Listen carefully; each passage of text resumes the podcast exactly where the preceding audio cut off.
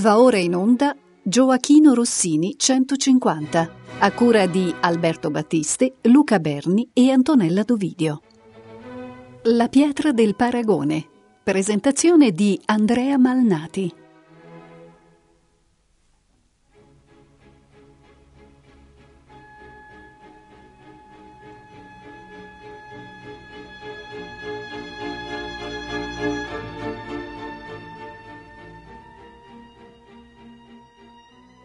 Buonasera a tutti gli ascoltatori di Rete Toscana Classica da Andrea Malnati e ben ritrovati al consueto appuntamento del tardo pomeriggio del lunedì con Rossini 150. La trasmissione odierna sarà interamente dedicata alla scoperta di uno tra i titoli rossiniani che al suo primo apparire riscosse un successo strepitoso. Vi invito dunque a intraprendere al mio fianco un viaggio indietro nel tempo, più precisamente nel 1812, per scoprire da vicino questo capolavoro. La sera del 26 settembre 1812 il Teatro alla Scala di Milano teneva a battesimo la prima rappresentazione della settima opera di Rossini, La pietra del paragone. Del paragon la pietra sono i contrari e venti. Il paragon la pietra. Sono i contrari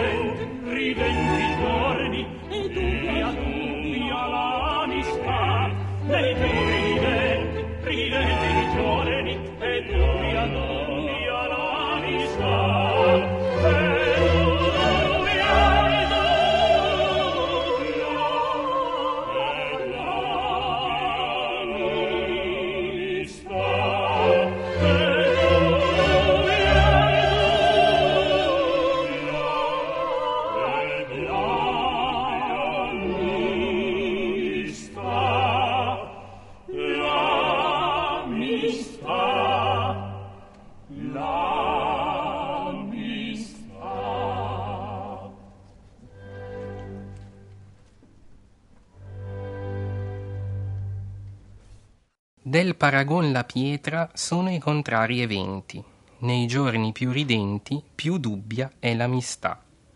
Così cantano la marchesa Clarice, il conte Asdrubale e il cavalier Giocondo nella diciottesima scena del primo atto dell'opera. Ma chi sono Clarice, Asdrubale e Giocondo?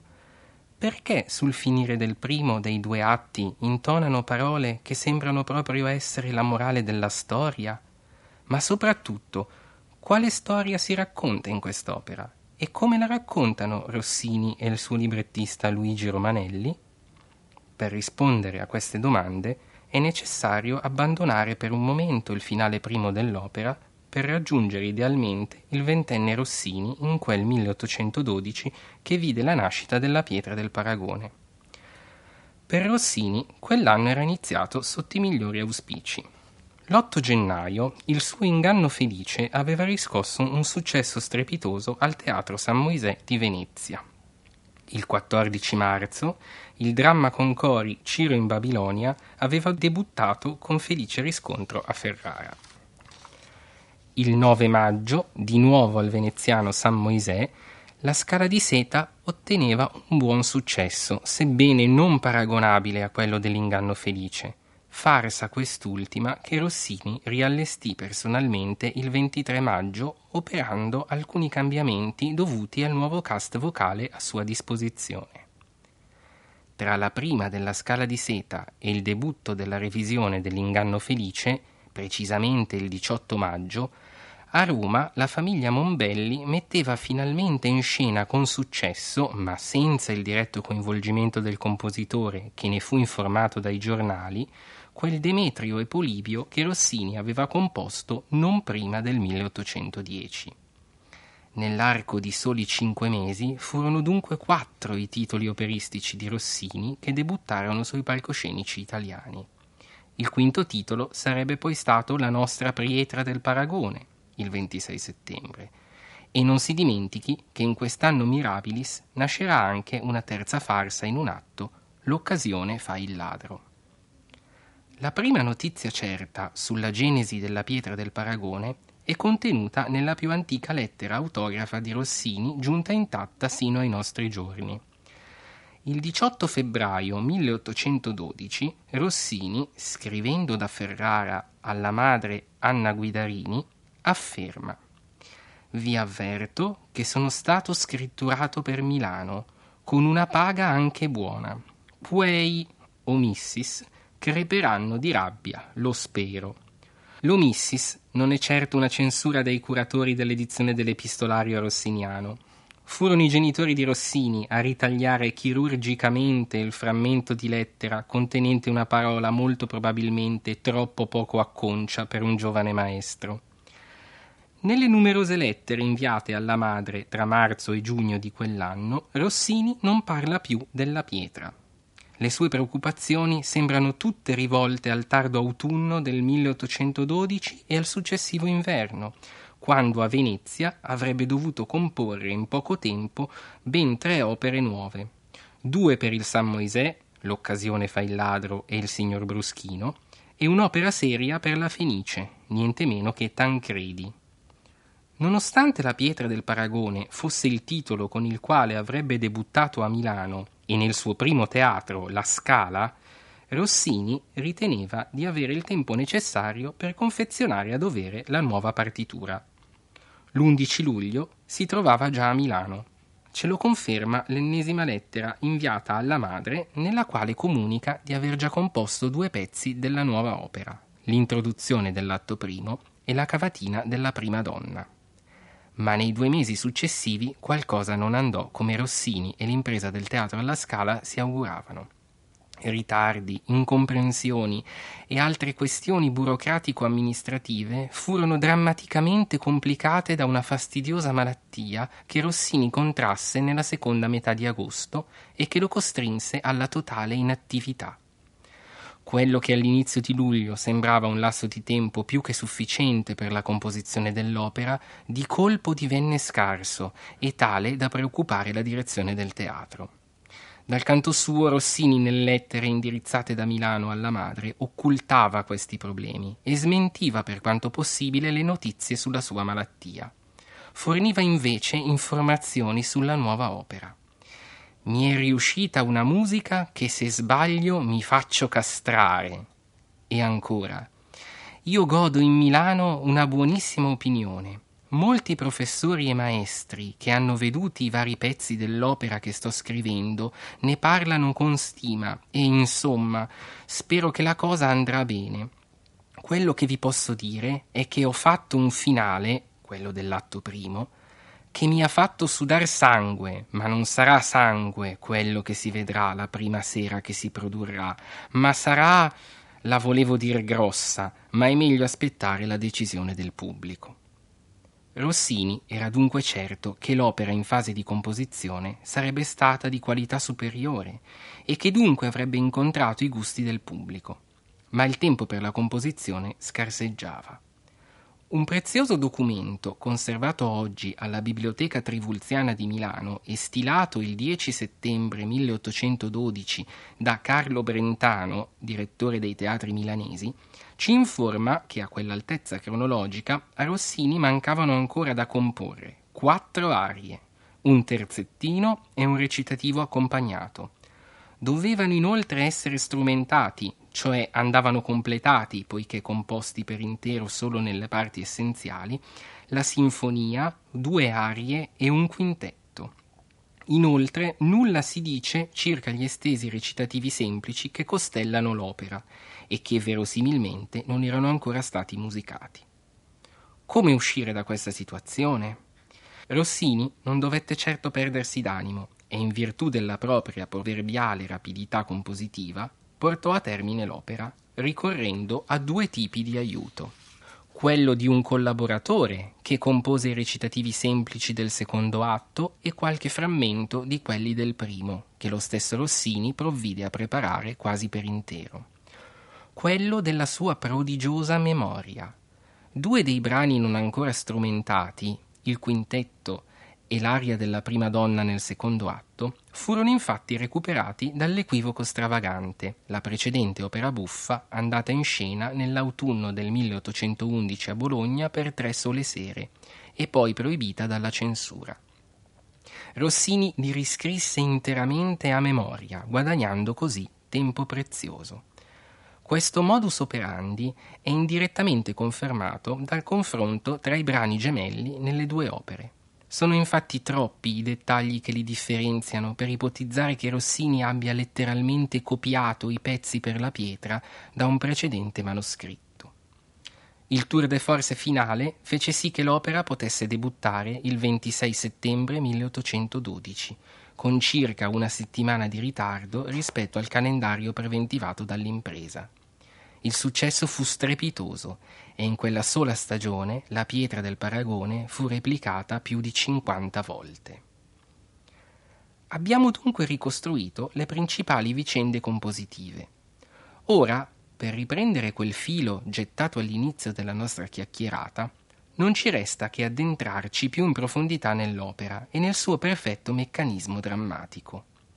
La vicenda ideata da Luigi Romanelli è di sua totale invenzione. Essa si svolge, cito dal libretto, in un popolato e ricco borgo, poco lontano da una delle principali città d'Italia, nelle vicinanze del borgo medesimo e particolarmente in un'amena villeggiatura del conte Asdrubale. Il conte è dunque il protagonista della nostra storia. Nella lista dei personaggi che apre il libretto della prima rappresentazione milanese è descritto così. Ricco signore, alieno dall'ammogliarsi non per assoluta avversione al matrimonio, ma per supposta difficoltà di trovare una buona moglie. E con parole simili è ritratto dal coro di ospiti e giardinieri che apre l'opera.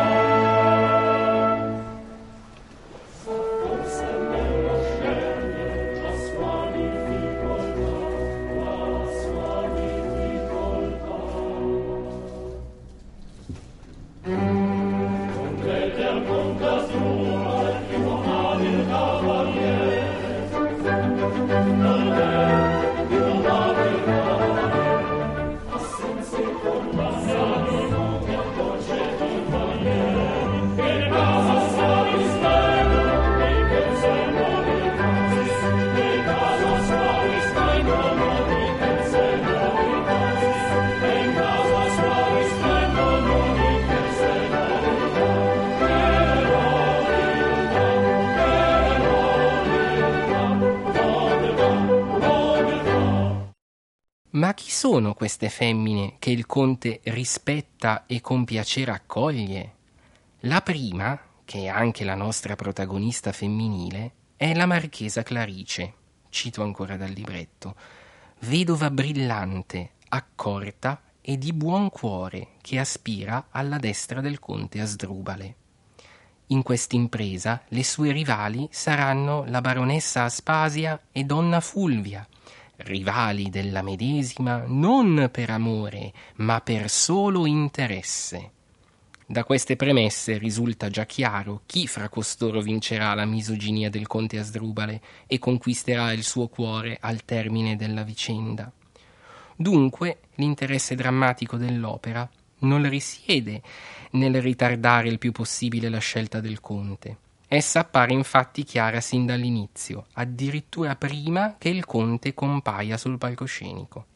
Durante la cavatina di Clarice, Asdrubale interviene infatti da dietro le quinte, facendo eco alle parole che la donna pronuncia.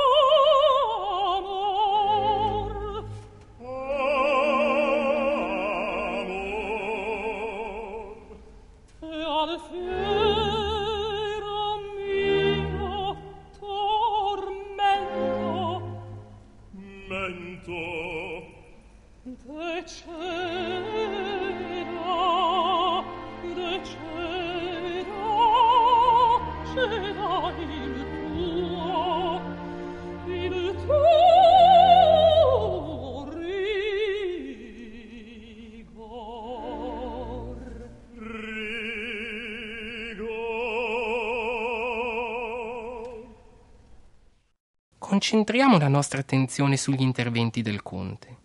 Cosa risponde il conte a Clarice durante la celeberrima, oggi come allora, cavatina dell'eco? Amo, sento bramo amor, mento rigor. Più chiaro di così? Ma allora, in che cosa consiste l'interesse drammatico di una vicenda lunga 1429 versi poetici corrispondenti a circa tre ore di musica, il cui epilogo è già evidente dopo i primi 15 minuti? Al centro della vicenda si collocano le modalità di relazione tra i personaggi, la sincerità mossa da sentimenti autentici contrapposta alla falsità motivata dal solo interesse materiale. E per distinguere la verità dalla menzogna serve la pietra di paragone. Secondo il vocabolario della lingua italiana di Niccolò Tommaseo e Bernardo Bellini, pubblicato tra il 1861 e il 1879, la pietra del paragone sarebbe la selce schistosa, dura, nera, di grano fino, che gli acidi non intaccano e serve a saggiare l'oro. Se nell'opera di Romanelli e Rossini l'oro è la sincerità dei sentimenti, la pietra di paragone, o meglio, le pietre di paragone, saranno le numerose situazioni create a bella posta per mettere alla prova i vari personaggi.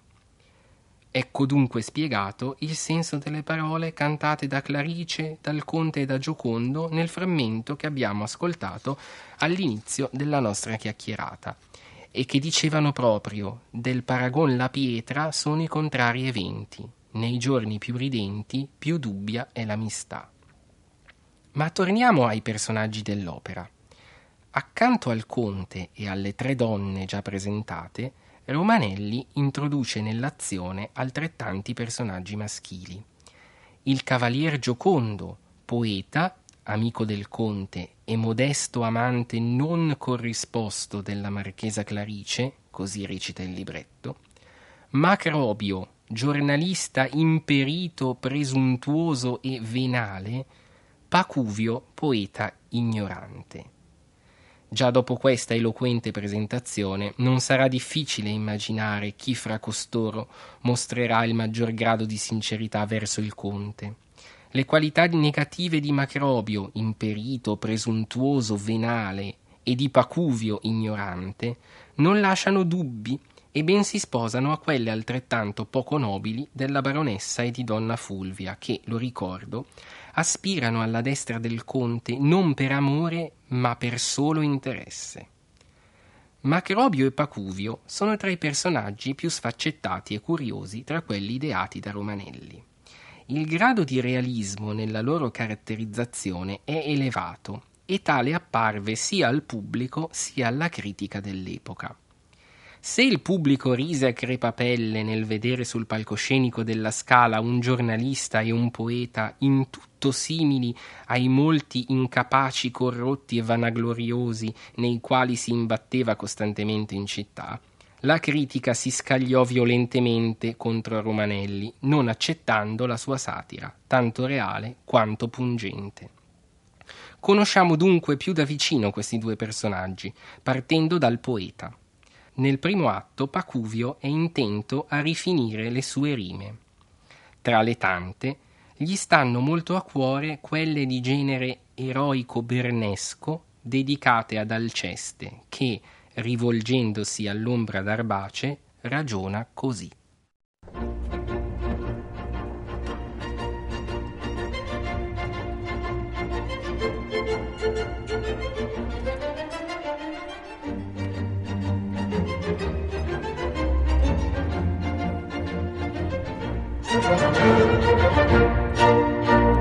Ombretta sdegnosa del Mississippi, pipi, pipi, del Mississippi. Non far la ritrosa, no, no, no, ma resta un po' qui, qui, qui, ma resta un po' qui. Non passa, non vaglia. L'ombretta risponde, non passa, non vaglia, non passa, non vaglia. Sottriglio di scoglia, sì,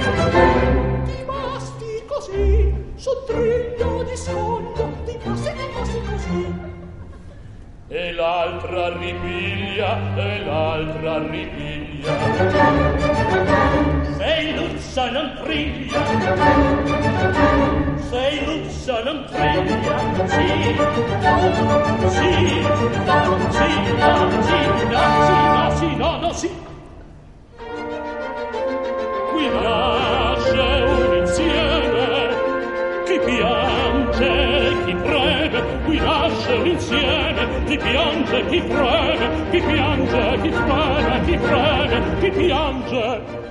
Fantesca, sei luzza, ombretta, son trillo, fantesca, ma resta, ombretta, ti basti, ti basti, t'arresta, non dirmi così, ti basti, t'arresta, non dirmi così, ti basti, t'arresta, non dirmi.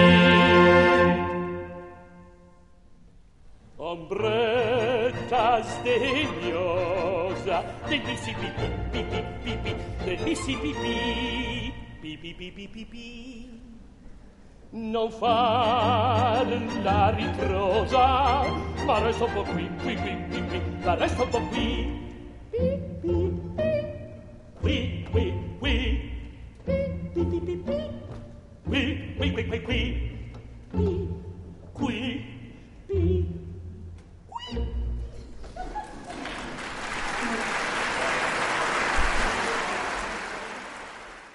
Un autentico esempio di poesia classica, non è vero?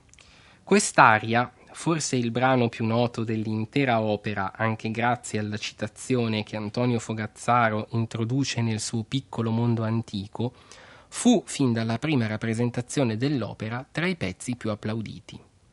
il recensore della Gazzetta di Milano scrisse che essa fu sempre gradita e per l'originalità della musica e per il modo originale con che era eseguita dal buffo Vasoli, che, essendo alla scala in seconda linea, cioè era un cantante comprimario, ebbe il talento di mettersi al primo posto con quest'aria. Accanto a un tale poeta non poteva trovarsi giornalista più venale e corrotto di Macrobio, totalmente digiuno di qualsivoglia nozione di latino, incapace di cogliere le semplici allusioni metaforiche che gli rivolge Giocondo nel corso del loro duetto, Macrobio ha un solo motto che pronuncia ogni volta che furtivamente intasca del denaro. Mille grazie, siamo intesi, il giornal ne parlerà.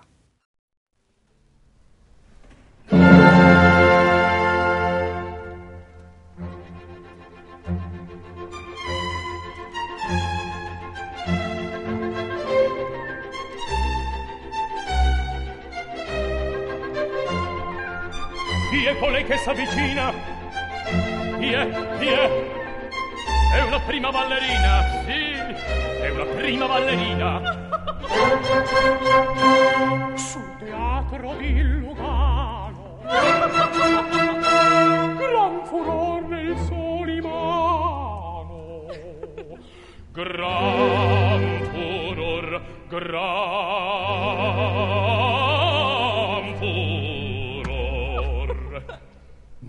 Mille grazie.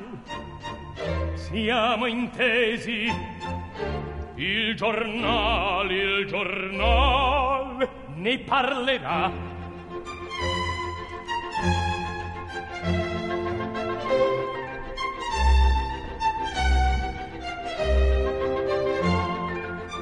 Una prima cantatrice e la mamma sola sola La mammona!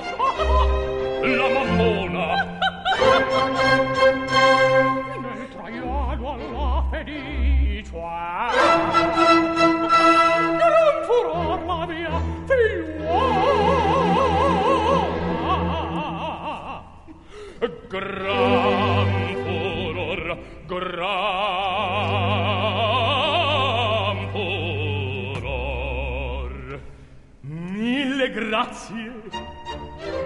siamo intesi.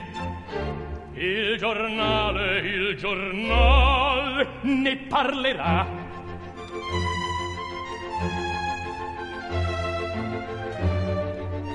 La ti ammetta col fratello alta prima sul cartello. Cioè fratello fratello della sorella alta prima sul cartello Mille grazie, siamo intesi, il giornal ne parlerà. Ma la folla già s'accresce, ma la folla già s'accresce, tutti udir non mi riesce, virtuosi d'ogni razza. Che ritornano alla piazza. Bassi, musici, ballerini cantatrici d'ogni razza che ritornano alla piazza. Osservate che scoppio che disviglio che disviglio qui si fa osservate che scoppio che disviglio che disviglio che disviglio qui si fa. Che disviglio che disviglio che disviglio qui si fa.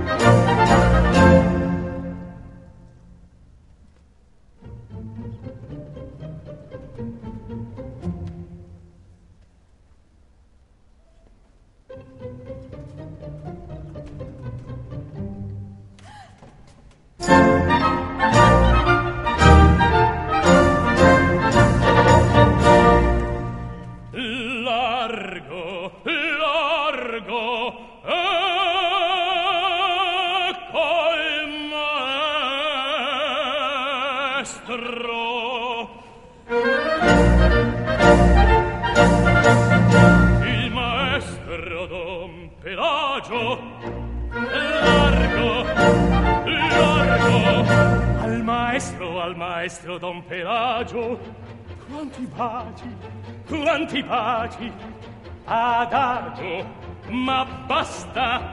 Non più baci non più baci carità. Basta basta basta basta.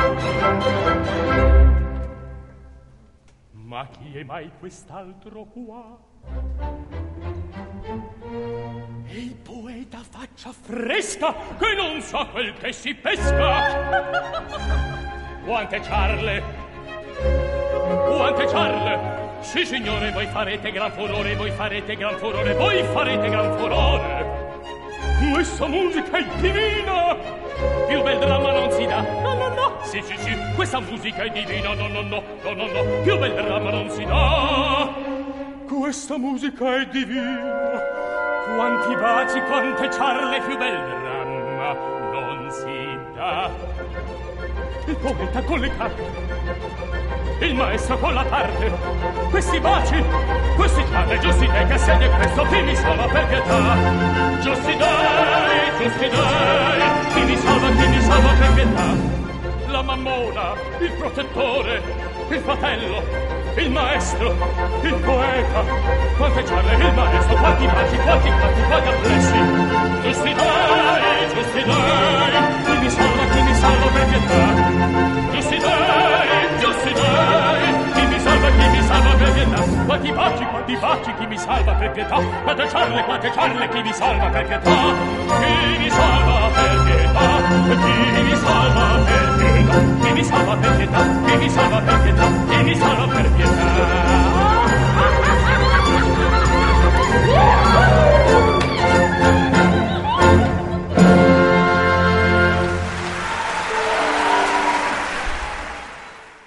Come già ricordato, il credo di Macrobio, giornalista cialtrone pronto a offrire i propri servigi per un pugno di sonanti monete, non piacque alla critica milanese che, vistasi presa di mira in maniera più che diretta, si scagliò contro Romanelli e il suo libretto. Sul Corriere delle Dame, Carolina Lattanzi scrisse infatti che Romanelli fa arciridicoli i poeti ed arcivenali i giornalisti la venalità avrebbe dovuto porla in vista sul poeta Pacuvio piuttosto che sul giornalista Macrobio, perché è a tutti noto che per pubblico mestiere i Pacuvi stendono in piazza la mano e vendono cantilene, lo che mai non fecero i Macrobi. Insomma, ecco dunque la più che prevedibile difesa d'ufficio stilata dai vertici della categoria. Ho lasciato per ultimo il Cavalier Giocondo, perché forse è il personaggio più complesso dell'intera vicenda.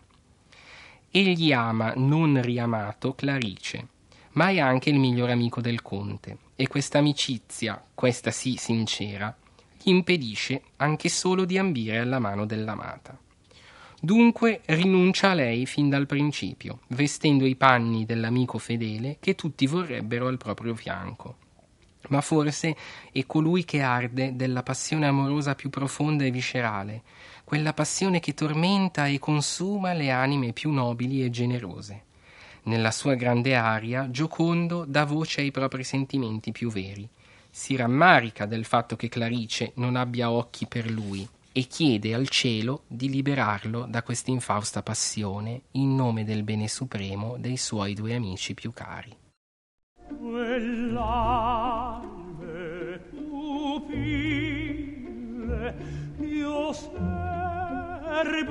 nel seno ma un guardo sereno non hanno per me ma un guardo sereno non hanno conoscere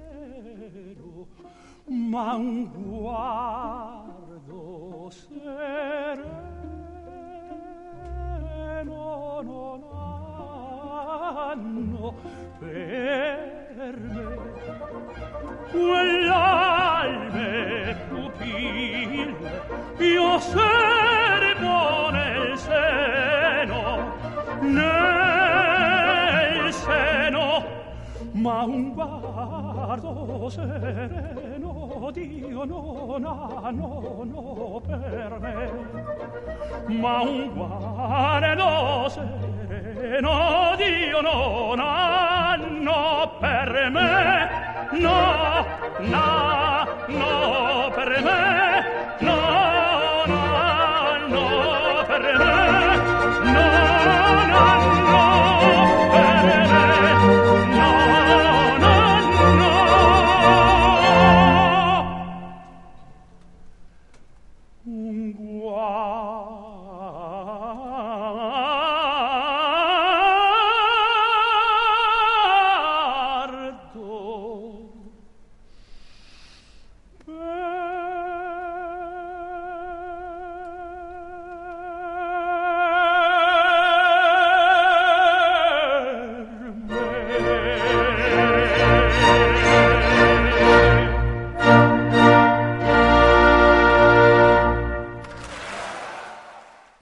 Presentati diffusamente i personaggi e i loro caratteri principali, non ci resta che addentrarci finalmente nell'intreccio della storia per verificare gli effetti che provoca l'impiego della pietra di paragone. Il primo ad adoperarla è il conte Asdrubale. Con l'aiuto del suo fedele servitore Fabrizio, Asdrubale finge che un creditore africano si presenti alla villa per reclamare il pagamento di un antico debito contratto da un antenato del conte cent'anni prima. La notizia getta nello sconforto la baronessa Fulvia, Macrobio e Pacuvio, che nella disgrazia economica del conte vedono la fine dei loro ozi dorati. L'africano, che altri non è che il conte travestito, si presenta alla villa reclamando i propri soldi, ben sei milioni. Per rendere la recita più credibile, Asdrubale inizia a parlare in una lingua inventata, una parlata finto turchesca dalle caratteristiche terminazioni in a e ara, e minaccia di pignorare ogni cosa se non riavrà a breve il proprio denaro. I quattro parassiti si affrettano a disconoscere ogni legame con il conte caduto in disgrazia. Macrobio non perde l'occasione per offrire un articolo sul suo giornale per ringraziarsi così il terribile africano. Questi però non cessa le sue minacce. A nulla valgono le ulteriori rimostranze dei quattro. Il creditore ha una parola sola: sigillara. Voi star conta, io star mercanta, di star furba, e lui birbanta. Di star furba, e lui birbanta.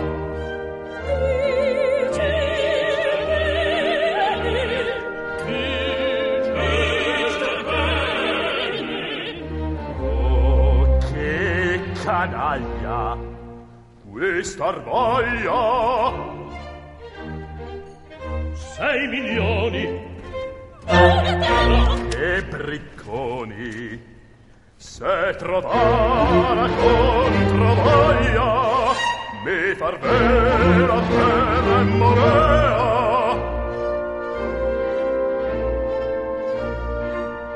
non trovara non trovara Scamonea tua patrona restarà. Scamonea, Scamonea proprio in lingua etrusca. Mi mangiarà molta crusca si conosce Bacala Tambelloni cai macacchi Tambelloni cai macacchi. Cosa dice? Noi vengo mille grazie mille grazie. Bacala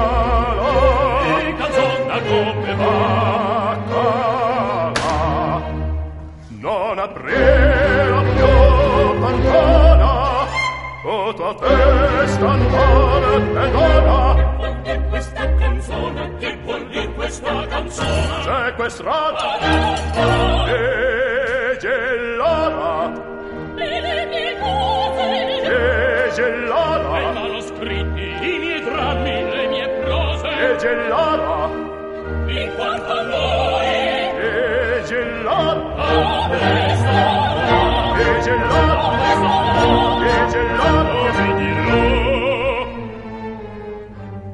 fa critica giornala che aver fama in ogni loco ne poteva ritardar Manco mala, manco mala ti lasciar almen per poco il buon senso a respirar. Sì, girate pure in conte, sì, Girate pure. Cospetto quel cammino, Teresa mia. Quanti star a modo mio, di voler a sigillar. Quanti star a modo mio, mi sigillar.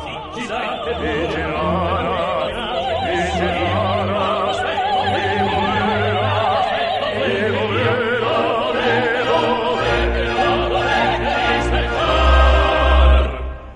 Che bricconi! Quanti sarà modo mio mi volera sigillar? Sigillara, sigillara, mi volera, mi volera, mi volera. Quanti starà modo mio, quanti starà modo mio? Quanti starà modo mio, quanti starà modo mio,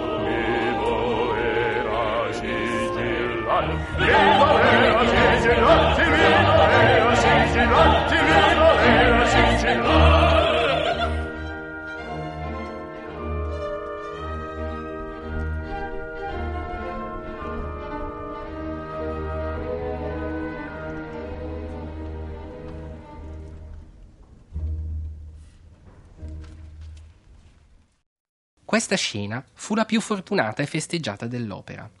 Stando a quanto afferma Stendhal, cito, sigillara è la parola barbara e mezzo italiana con la quale Galli, il primo interprete della parte di Asdrubale, nei panni del turco, risponde a tutte le obiezioni che gli si muovono.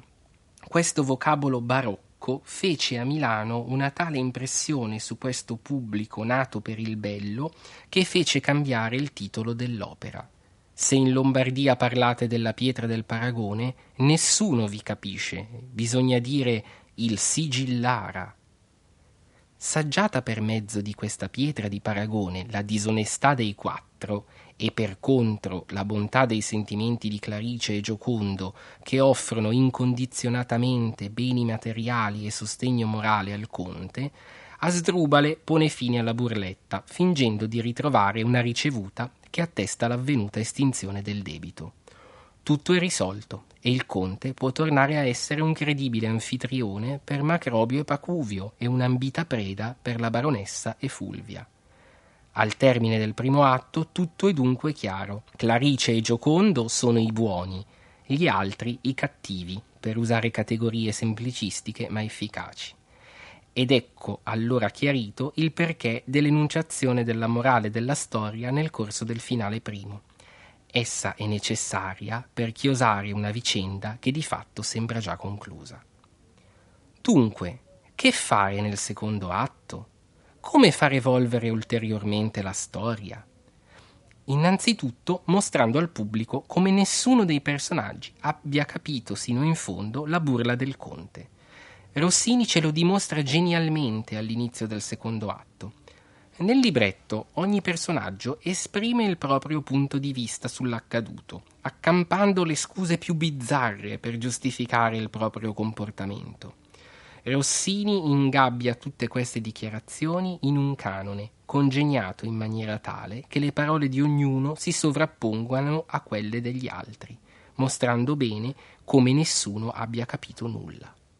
Io del credito in sostanza già vedia l'incompetenza, ne parlavi d'insolenza, ma per voglia di scherzar. Io già so per vecchia usanza coltivar l'indifferenza, ogni scusa in conseguenza voi potete risparmiar fu poetica licenza non lo fece insolenza in drammatica sembianza mi pare di recitar fu solenne impertinenza ogni scusa in conseguenza.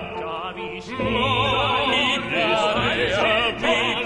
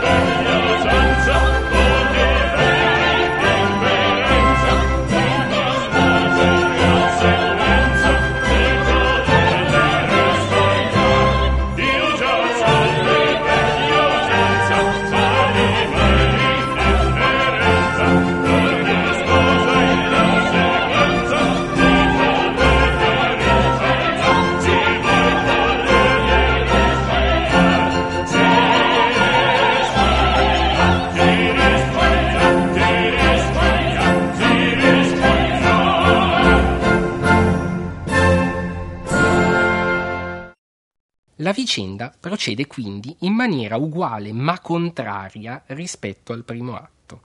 Asdrubale e gli altri personaggi diverranno le vittime di una nuova pietra di paragone, adoperata questa volta dalla marchesa Clarice. Colta in colloquio privato con Giocondo, Clarice è accusata dal conte di essere una donna di sensi equivoci, piena di astuzie e cabale, così recita il libretto. La marchesa allora non si perde d'animo e si traveste anch'ella, impersonando suo fratello gemello, il capitano Lucindo, tornato alla guida del suo reggimento per portare via con sé la sorella. Il suo ingresso in scena in abiti militari è anche l'occasione per introdurre un'aria di genere serio e d'antravestì, così da mettere in luce il talento di Maria Marcolini, la prima interprete della parte di Clarice. Che non si tratti di Lucindo, bensì di Clarice travestita, risulta chiaro al pubblico fin dal primo momento. Non bastasse ciò, le parole pronunciate dal finto Lucindo sono inequivocabili. sotto l'intrepida viril sembianza, sento a risorgere la mia speranza, fra i dolci palpiti si infiamma il core. Sotto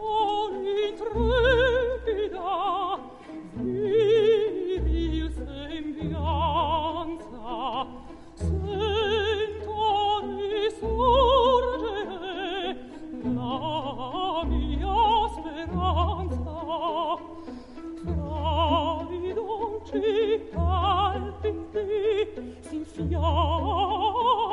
il cor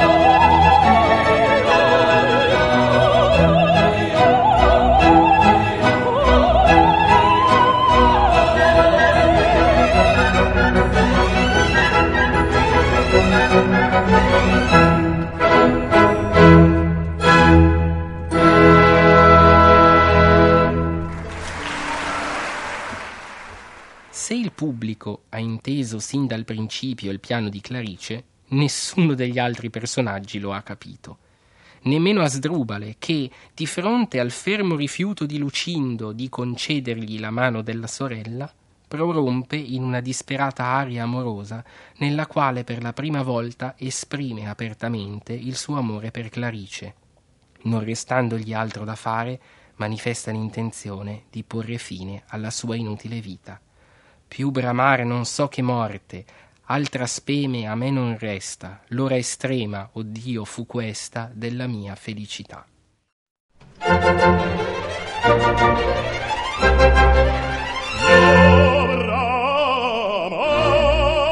non so, non so che morte Oltre me, a me non resta dura estrema odio fu questa della mia felicità. Sì dura estrema odio fu questa della mia felicità. Io bramano più bramano so che morte atrás me altra speme a me non resta. Più bramano, so che morte altra speme a me non resta. L'ora estrema, odio fu questa della mia felicità. Sì, l'ora estrema, odio fu questa della mia felicità. L'ora estrema, odio fu questa della mia felicità. L'ora estrema, odio fu questa della mia felicità. Sì, della mia felicità, della mia felicità, felicità della mia, della mia felicità, felicità, felicità, felicità.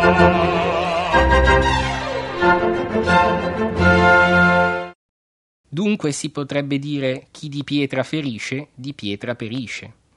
Giocondo impedisce però al conte di commettere l'irreparabile e quest'ultimo giura a Lucindo di voler sposare la sorella. Il finto Lucindo si toglie allora il cappello militare e i lunghi capelli di Clarice scendono sulle sue spalle. L'inganno è scoperto e ancora una volta la pietra del paragone ha compiuto il proprio dovere. Nello stupore universale i due innamorati si promettono amore eterno. Giocondo li osserva compiaciuto e soddisfatto per il trionfo del vero amore. Macrobio e Pacuvio commentano è venuto il temporale non resta dunque che celebrare con gioia il lieto fine della vicenda. Il successo dell'opera alla prima milanese fu grandioso. Non si ripeté però negli allestimenti successivi. La prima ripresa a Venezia, nell'aprile del 1813 al Teatro San Benedetto, non ebbe un riscontro positivo, a dispetto della presenza nel cast dei due protagonisti della Scala, Maria Marcolini e Filippo Galli. Grazie alla recentissima pubblicazione dell'edizione critica dell'opera a cura di Patricia Brauner e Anders Wiklund per la Fondazione Rossini di Pesaro, si è potuto confermare il coinvolgimento di Rossini in questa sfortunata ripresa. Il compositore preparò certamente un'aria alternativa per il conte, modificando anche l'ordine di entrata dei due protagonisti nel primo atto. Il primo ad apparire è il conte con la nuova cavatina aure soavi e placide, seguito da Clarice che mantiene la sua cavatina dell'eco.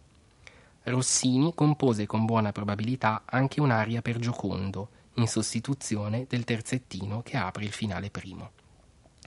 Sostanziali modifiche non attribuibili a Rossini connotarono i successivi allestimenti dell'opera in Italia e all'estero, senza però ottenere nuovamente il successo della prima milanese. Il motivo di un tale destino infausto ce lo spiega forse Stendhal.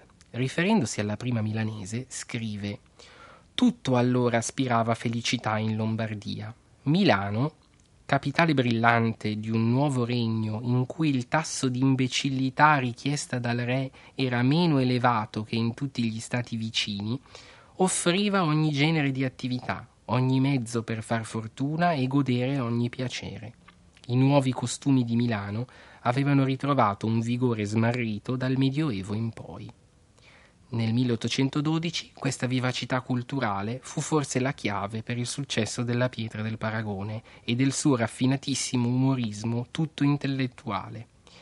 Il ritorno del regime austriaco mutò profondamente il clima culturale della città, minando quella vitalità e quella leggerezza che avevano garantito il successo della Pietra del Paragone nel 1812. Nel 1822 l'opera fu ripresa alla Scala. Per reggere l'impatto con il nuovo pubblico si dovettero operare sostanziali modifiche alla partitura, tagliando interi numeri solistici troppo statici, con lo scopo di far risaltare al meglio i più dinamici pezzi d'assieme. Se ancora negli anni venti del XIX secolo l'opera fu rappresentata con continuità, ma con molte modifiche, sui palcoscenici italiani, gli anni Trenta segnarono un deciso disinteresse nei confronti di questo titolo. Una tarda ripresa fiorentina nel 1868 al Teatro Pagliano segnò la scomparsa della pietra del paragone dai palcoscenici italiani. La riscoperta dell'opera avvenne sempre a Firenze nel 1952, nell'ambito del quindicesimo Maggio Musicale Fiorentino. Tullio Serafin diresse nella sala del Teatro della Pergola Giulietta Simionato e Mario Petri in uno spettacolo di Anton Giulio Bragaglia. Da allora ad oggi l'opera è apparsa con una certa regolarità sui palcoscenici italiani ed esteri in allestimenti assai fortunati. A conclusione di questa chiacchierata non mi resta dunque che salutare gli ascoltatori di Rete Toscana Classica ringraziandoli per la loro attenzione. Mi piace immaginare che giunti al termine dell'ascolto della pietra del paragone, tutti potranno far proprie le parole che i personaggi dell'opera intonano nell'indiavolato ensemble finale. Il cor di giubilo brillar mi sento, non so reprimere quel sentimento che in petto l'anima mi fa balzare. Rossini ne sarebbe lusingato e, ben più modestamente, anch'io.